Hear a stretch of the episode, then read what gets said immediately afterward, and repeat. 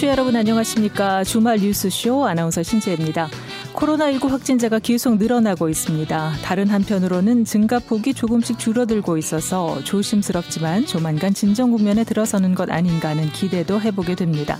나라 밖으로 눈을 돌리면 유럽과 미국에서 확진자가 증가하면서 전 세계가 바이러스로 옴살을 앓고 있습니다. 코로나19 바이러스로 인한 위험도 문제지만 무역과 경제 활동에도 큰 타격이 불가피해서 상당한 고통이 예상되는데요. 국가 간 협력이 어느 때보다 중요해 보이는 요즘입니다. 주말 뉴스쇼 오늘 1부에서는 코로나19로 인한 육아 공백 어떤 대책이 필요한지 살펴보고요.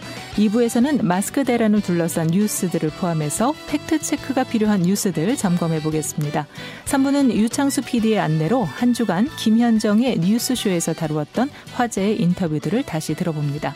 잠시 후 시민단체 정치하는 엄마들의 장하나 활동가와 함께 오겠습니다. 코로나19 예방 목적으로 어린이집 초중고의 개원 개학이 연기가 됐습니다.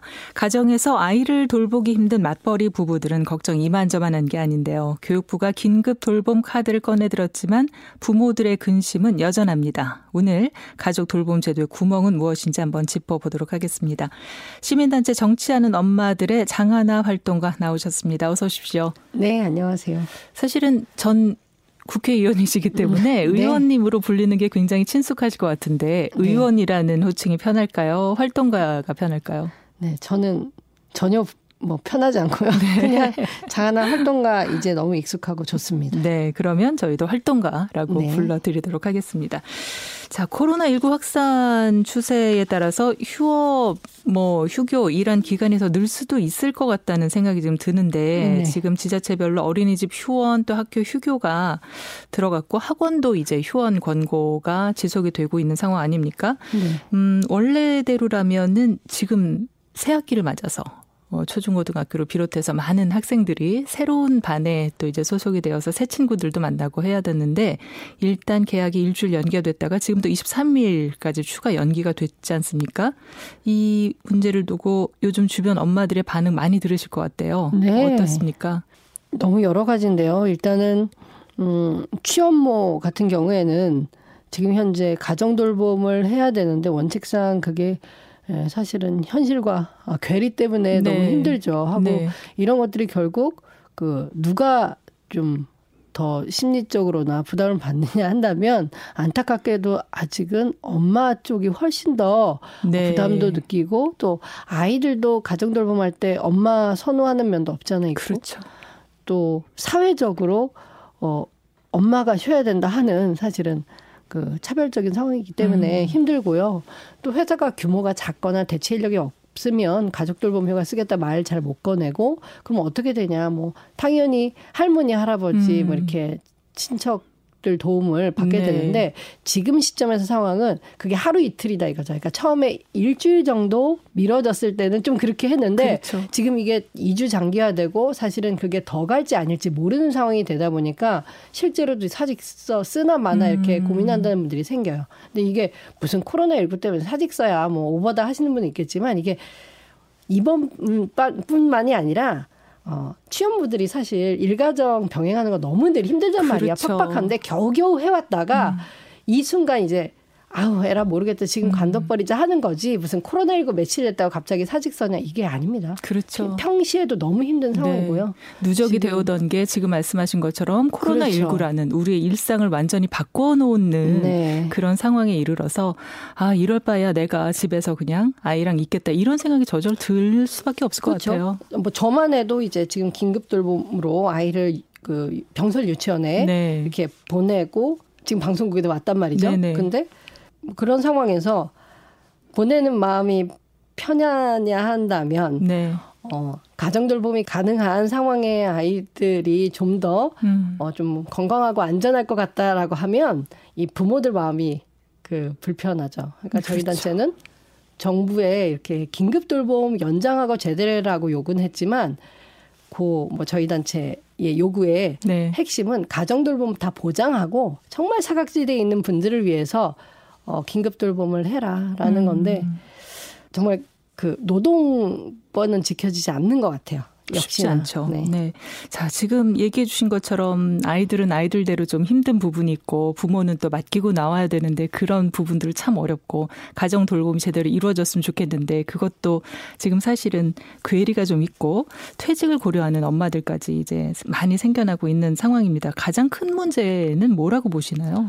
어, 일단은 이런 경우에 뭐 이런 뭐라 그래요? 질병 재난 상황에서 방역 차원에서도 강제로 일하러 나오지 그 아, 인, 않는 네, 아니, 그러니까 네. 돌볼 자녀나 아니면 환자나 이런 사람이 이런 음. 경우에는 일하러 나오지 않도록 해야 되는데 네.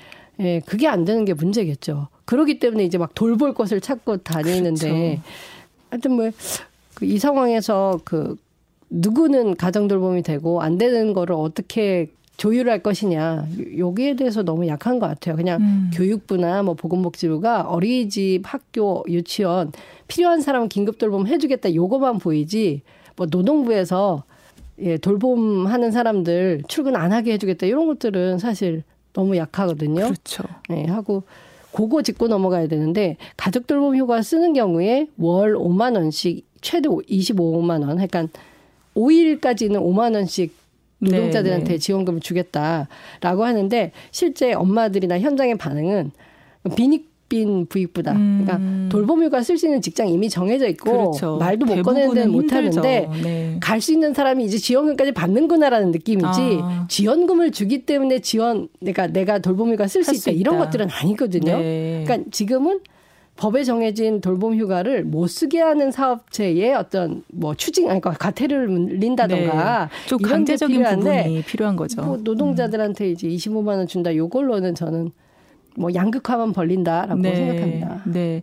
자, 지금 1차 돌봄 기간이 이번 주였잖아요. 네. 이거는 이제 지난주에 이제 수요 조사를 해서 2월 말에 수요 조사가 있었는데 생각보다 사실은 신청자가 적었거든요. 지금 네. 장하나 활동가께서 지적해 준 그 문제와도 연관이 당연히 있을 것 같아요.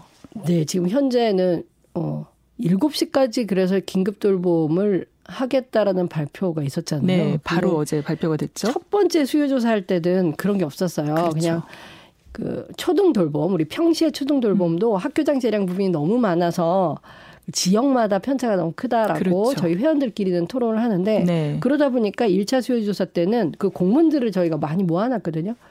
뭐 12시까지 한다서부터 2시까지 한다, 2시 반까지 한다, 3시 반까지 한다. 학교마다 초등학교마다 너무 다른 거예요. 네. 그러면 어 일단 긴급 돌봄인데 특히 아까 같이 맞벌이 같은 경우에는 2시 반까지 3시 반까지 하는 게 무슨 소용이냐 음. 이거죠. 음. 그럴 바에는 이제 할머니 할아버지 댁으로 아이들을 보내는 거죠. 그렇죠. 네, 안심하고 하루를 맡길 수 있으니까. 그래서 그 수치 교육부가 발표하면서 사실 부끄러웠을 텐데 1.8%가 신청했다고 나왔어요. 초등학생 아. 중에.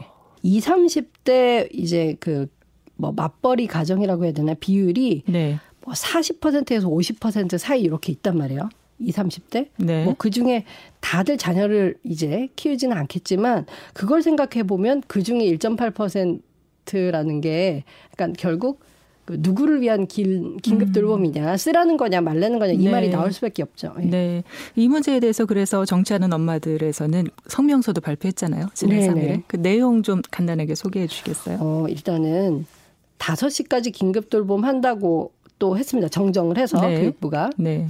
그러니까 평시에 초등 돌봄이 5시까지 하거든요. 네. 그래서 많은 경우에는 맞벌이 그 부부들은 5시에 학원을 보내요. 엄마 아빠 음. 이제 그 퇴근할 때까지 네. 하고 그 초등 돌봄이 사실 그 질적인 면에서 많이 지적받아요. 아이들이 뭐 우드컨이 있느니 학원 간다. 그래서 음. 초등 저학년의 학원 뺑뺑이는 사실 뭐 입시 이런 거 어, 또 있지만 사실 돌봄 기능이 좀 많아요. 초등 저학년이 네. 학원 두세 개 가는 거, 뭐 태권도도 갔다, 어디 갔다 이렇게 그 셔틀버스로 그렇죠. 아이를 막 하, 네. 그 보내주고 그 다음에 아빠 엄마 집 퇴근하면 그때 데려다 주는데 그게 사실 돌봄 대체하는 거거든요. 음. 이 아이들이 어린이집 갈 수는 없으니까. 그렇죠. 그런 상황인데 지금 학원도 안 하고 있기 때문에 네.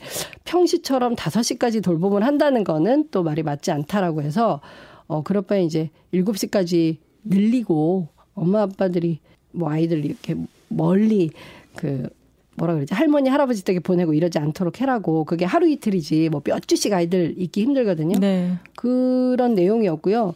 또 그 긴급 돌봄을 신청할 때 그러니까 제한 뭐 맞벌이냐 뭐냐 이렇게 그 신청 사유에 제한을 두지 말고 네. 왜냐하면 뭐 맞벌이는 아니지만 자녀와 함께 뭐 가족 중에 어르신이라던가 긴급하게 돌봄이 필요한 경우가 있어요. 지금 그렇죠. 약간 질병과 관련된 음. 거라서 그러면은 긴급 돌봄 신청 사유를 구체적으로 쓰도록 하고 뭐 맞벌이라는 단서를 달지 마라. 음. 그래서 그 중에 이제 어 엄마 아버지 가 다니는 아이들 그 양육자들이 다니고 있는 직장이 있을 거 아닙니까? 그렇죠. 이 경우에는 사실은 노동지청에서 그 가족 돌봄 휴가를 왜 안 줬는지, 그러니까 법적으로 대체 인력이 전혀 없거나 뭐 어쨌든 회사 운영에 막대한 지장이 있을 때는 돌봄 휴가를 안 줘도 된다라는 이렇게 조항이 있는데 실제 그런 회사 상황이 맞는지를 좀 음. 노동청이 봐야 된다는 거예요. 네. 노동 그러니까 그 노동 당국이. 네. 왜냐하면 한국의 기업 문화 그렇잖아요. 누가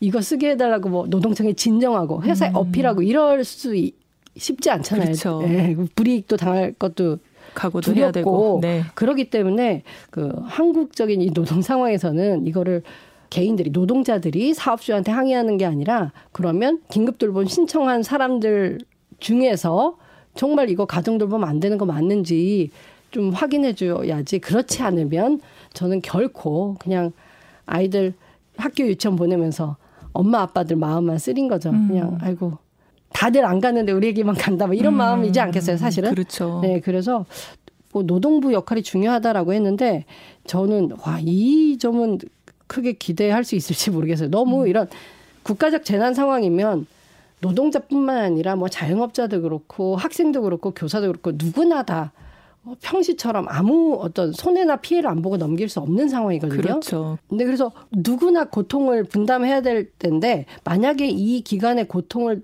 덜 받거나 안 받는 사람이 있다면 그게 문제거든요. 근데 음. 사업주들 뭐 지금 뭐 경기가 안 좋아져서 뭐 안 그래도 회사가 어렵다 이렇게 논리로 하지만 그건 너무 당연해요. 그건 노동자 탓도 아니고 사회 탓도 아니고 코로나 19라는 음. 그렇죠. 네 재난 탓이거든요. 네, 생각하지 못했다. 네, 근데 이 경우에 노동자들을 꾸역꾸역 나와서 일하게 한다는 건 저는 뭐 정의롭지 못하다라고 음. 생각해요. 네.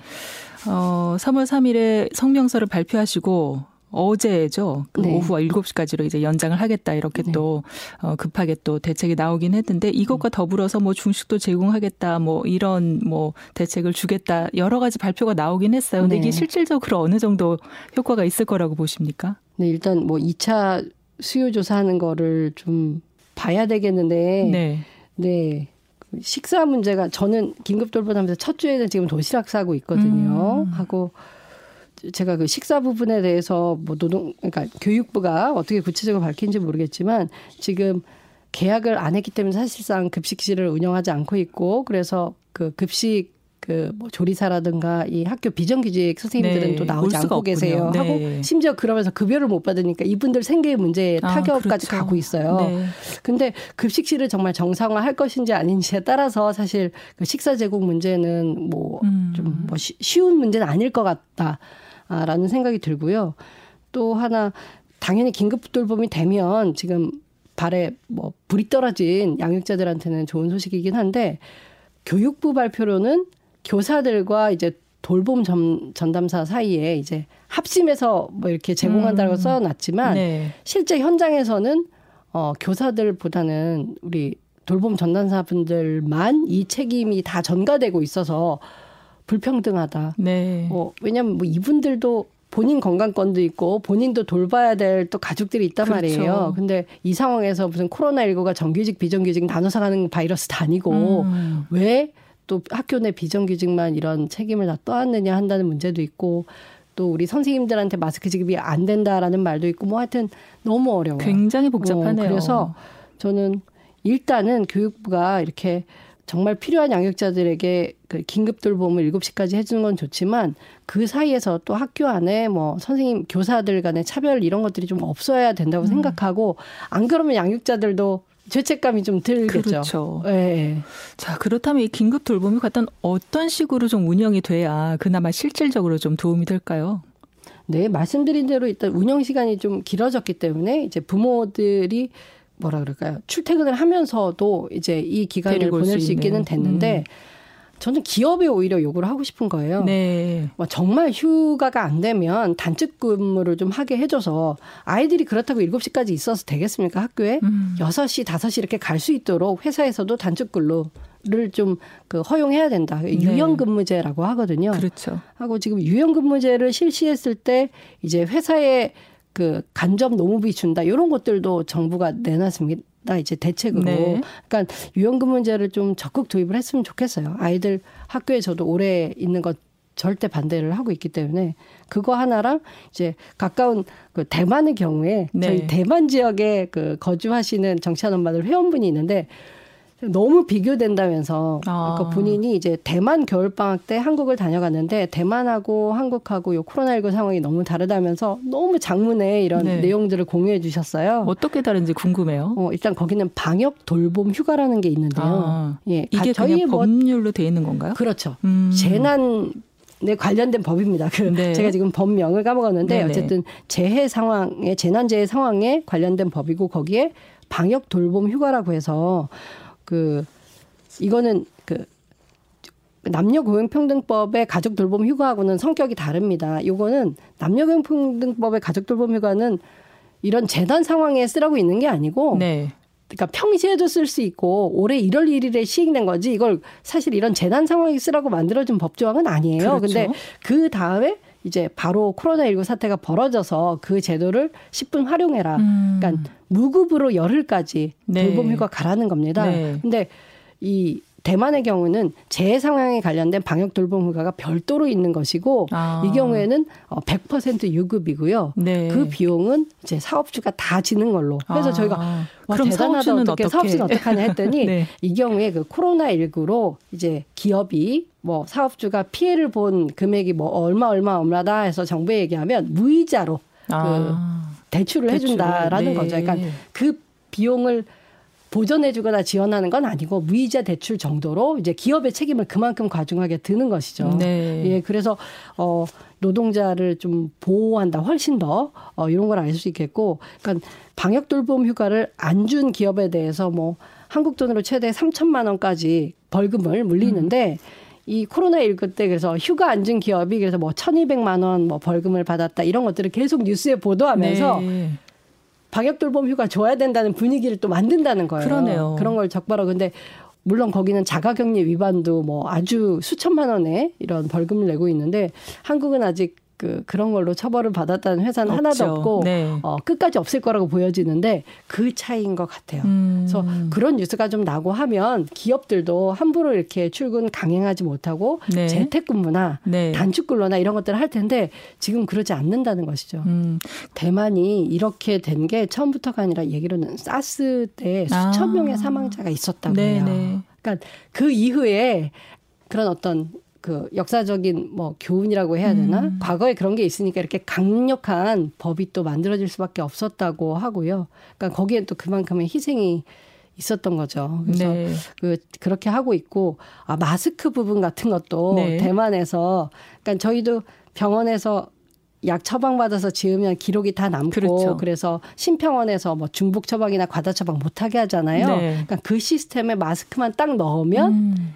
네, 이 사람이 그러니까 요 한시적으로 마스크가 마스크가 원래 급여는 아니지만 네. 한시적으로 이제 비급여를 급여로 전 전환할 수도 있다고 생각해요. 왜냐하면 대만에선 2, 300원 정도로 공적 마스크를 음. 구입한다고 하고 약국에 가면 이 사람이 몇 개 샀는지 네. 일정 기간에. 다 나오고 해서 그런 것들도 막 답답하다. 왜냐하면 한국에서 마스크 줄로 수백 수천 명이 선걸 보고도 정신없었죠. 답답해서 네. 근데 그것도 저희가 이제 그 뭐 청와대라던가 이렇게 공 뭐 저희가 성명은 안 냈지만 많이 건의를 해서 그것도 이제 뭐 음. 도입한다고 하는 네. 것 같은데 뭐 꼭 저희가 했다기보다 근데 그만큼 이제 해외 사례들에서 배울 게 많은 것 같아요. 하고 네. 저희는 또 그렇게 뭐 수백 수천 명의 희생을 반복해서는 또안 되니까 그렇죠. 네 하고 지금 한국의 어, 확산세가 좀 무섭고 기형적이잖아요. 그렇죠. 네 그런 상황에서 음 저는 경중을 따졌을 때 이제 인명이나 뭐 생명, 뭐 안전 이런 거보다 뭐 기업의 피해 이런 것들은 사실 그그 중요성 중심은 네. 정부가 잡아줘야죠. 이걸 그렇죠. 노동자와 뭐 양육자들, 학부모들 그리고 기업 사업주들하고 서로 민간에서 뭐 네. 뭐 토론하거나 이렇게 만들지 말고 좀 중앙 정부, 정부가 정치적인 결단으로 맞아요. 좀 정리를 해줬으면 좋겠습니다. 네. 정말로. 네. 자 지금 지적해 주신 것처럼 뭐 이런 대책을 내놨으니까 알아서 협의해서 하십시오 이런 것보다는 조금 강권적으로 가야 되는 부분들이 분명히 필요한 것 같습니다. 왜냐하면 음. 지금 장하나 활동가께서 쭉 설명을 해주신 것처럼 뭐 이쪽을 포커스를 맞춰서 뭐 돌봄을 뭐 이렇게 확대하겠다라고 하면 말씀해 주신 것처럼 그 돌봄 교사분들은 또 그분들의 가족이 있고 그분들의 생활이 있기 때문에 2차, 3차적으로 연결돼 있는 고리들이 있잖아요. 네. 이런 것들을 다 같이 좀 보장해 줄 수 있는 그런 제도 내지는 그런 어떤 시행이 반드시 필요할 것 같다는 생각이 드네요. 네. 음. 다른 나라의 경우, 지금 대만의 경우를 쭉 얘기를 들어보니까 사실 그 사스 때 얘기를 해주셨지만 사실 바이러스나 이런 여러 가지 연구도 그때 전 세계 많은 나라에서 사스 때 그 경험을 바탕으로 이 코로나 변종 바이러스에 대한 연구가 한참 진행이 되고 대비책들을 사실은 조금씩 가져오려고 노력을 했기 때문에 그 이후의 것들이 사실은 좀 음, 예방까지는 아니더라도 좀 극복하는 데 도움이 되는 건 사실인 것 같아요. 지금 말씀해 주신 대만의 경우 유급 휴가로 또 사업주 100% 부담으로 또 방역 돌봄 휴가라는 이런 제도까지 한번 쭉 짚어 주셨습니다. 근데 이게 사실은 우리나라에서도 조금 빨리빨리 현실적으로 적응 적응이 돼서 이게 좀 실효성을 거둬야 되는 게 사실인데 지금 말씀하시기는 정부가 좀 이렇게 확실하게 좀 힘을 가지고 가야 된다라고 말씀하셨지만 이게 어느 정도까지 개입이 돼야 될까요? 일단 정부 차원에서도 전 오히려 메르스 이후에 이런 뭐 예컨대 그 음압 병실 같은 것도 좀 많이 확충을 했고요. 당시에 네. 막법 개정을 했던 게 기억나거든요. 음. 그래서 특히 뭐 질병관리본부에서 이렇게 계속 그 확진자 이렇게 뭐라 그러죠? 그 검사하고 확진자랑 뭐 아닌 분들 이렇게 판정해 나가고 이런 속도나 처리량을 보면 좀 우리도 학습된 게 있다라는 생각은 충분히 드는데 네. 어 이번에 이렇게 천명 확진자가 나고 이런 것들은 사실 누구도 예상 못했던 그렇죠. 거라서 네. 어. 뭐 정부가 뭐 특별히 못해서 이런다는 게 아니라 아직 그러니까 이런 이렇게 이런 상황도 발생할 수 있다는 거. 음. 그러니까 국가가 좀 뭐 마비 상태 그리고 음. 특히 특정 지역 대구 경북 네. 지역은 더더군다나 네. 이런 것들은 우리가 뭐 경험해 본 적이 없어서 아까처럼 뭐 이런 그 돌봄 휴가라든가 아니면 뭐 마스크라든가 이런 지급 같은 것들이 거잖아요, 사실은. 음. 그렇죠. 이 정도 규모는 저도 처음이잖아요. 그렇죠. 근데 제가 생각하는 이번에 뭐 돌봄 시간을 7시로 뭐 연, 저녁 오후 7시로 연장한다던가 이런 답변 정부가 음. 이렇게 조치하는 게 속도가 정말 느리지 않다고 생각해요. 네. 그래서 그런 면에서 이제 마지막 하나인데 그 노동부가 음. 예 지금 사업장에 특히 그 돌봄 책임이 있는 이런 노동자들 뭐 아빠 엄마 할 거 없이 어좀 그 유연근무 강제하는 거는 지원금 정도는 좀 안 되겠다. 오히려 강제로 이제 뭐 대만이 그렇거든요. 방역 돌봄 휴가 어떻게 신청했냐고 제가 물어봤어요. 네. 그 대만에 계신 노수정 회원님 네. 활동가에게. 네. 근데 물어봤더니 거기는 신청이고 뭐가 따로 할 필요 없다고 12세 이하 아동 돌보는 사람들은 다 그냥 무조건 휴가였대요. 아. 그러니까 별도의 신청도 하지 않은 거죠. 왜냐하면 당연시 되는 거군요. 네. 그러니까 초등 고등학교 유치원까지 다 전면 휴교고 저희처럼 긴급 돌봄이니 뭐니를 안 하고 그냥 싹 다 문 닫기 때문에 네. 그러니까 노동자들도 싹 다 쉬는 거예요. 그러니까 그렇죠. 네, 그런 식으로 뭐 그러니까 전, 전시를 방불케 하는 음. 그런 거죠. 뭐 묻지도 따지지 말고 왜냐면 인명 피해를 경험했었기 때문에 이 상황은 그러니까 뭐 집에만 돌아다녀 있고 거의 뭐 자가격리처럼 있지만 불편해도 음. 그 그렇게 참아야 된다는 걸 이미 너무 네. 그 각인된 거예요. 이 사회에, 대만 사회에. 음. 그래서 아, 신청을 별도로 안 한다. 그러니까 한국 사회도 지금 어, 뭐 어떤 노동자들이 이제 뭐 초등 저학년, 뭐 제 생각에는 그래도 적어도 한 3학년까지 이렇게 아이들 돌봄이 필요한 아이들의 양육자들은 당연히 단축 근무 뭐 아니면은 뭐라 그럴까 유연근무, 재택근무 네. 이런 것들 할 수 있도록 강제시하지 않으면 긴급 돌봄 연장해라 말하는 것도 사실 고육지책이잖아요. 그렇죠. 저희 같은 양육자 단체에서도 긴급 돌봄을 해라라는 것 이런 얘기나 또 긴급 돌봄하면 그 돌봄은 누가 또 하는데 그 그렇죠. 사람들은 돌볼 사람이 없는가 음. 또는 그 사람들의 건강은 누가 챙기는가 음. 이렇게 그 계속 문제가 꼬리를 꼬리를 무니까 그런 면에서 전 노동부 역할이 너무 크다는 거예요. 네. 근데 노동부가 이렇게 지원금 주는 게 저는 별로 실효가 없다는 건 이미 느끼고 계시지 않나 싶습니다. 네. 네. 자, 노동부 역할이 상당히 중요하다는 걸 다시 한번 우리가 인지하게 되고요. 지금 정리해 주신 것처럼 실질적이고 그런 강제가 어느 정도는 필요하지 않을까. 그래서 함께 이 난국을 좀 타개해 가야 되지 않을까. 그런 생각이 들었습니다. 자, 오늘 정치하는 엄마들의 장하나 활동가 모시고 얘기 들어봤습니다. 오늘 말씀 고맙습니다. 네, 감사합니다. 주말 뉴스쇼 1부는 시민단체 정치하는 엄마들의 장하나 활동가 모시고 얘기 나눠봤습니다. 잠시 후 2부 민경남 PD와 함께하는 모아모아 팩트체크로 돌아옵니다.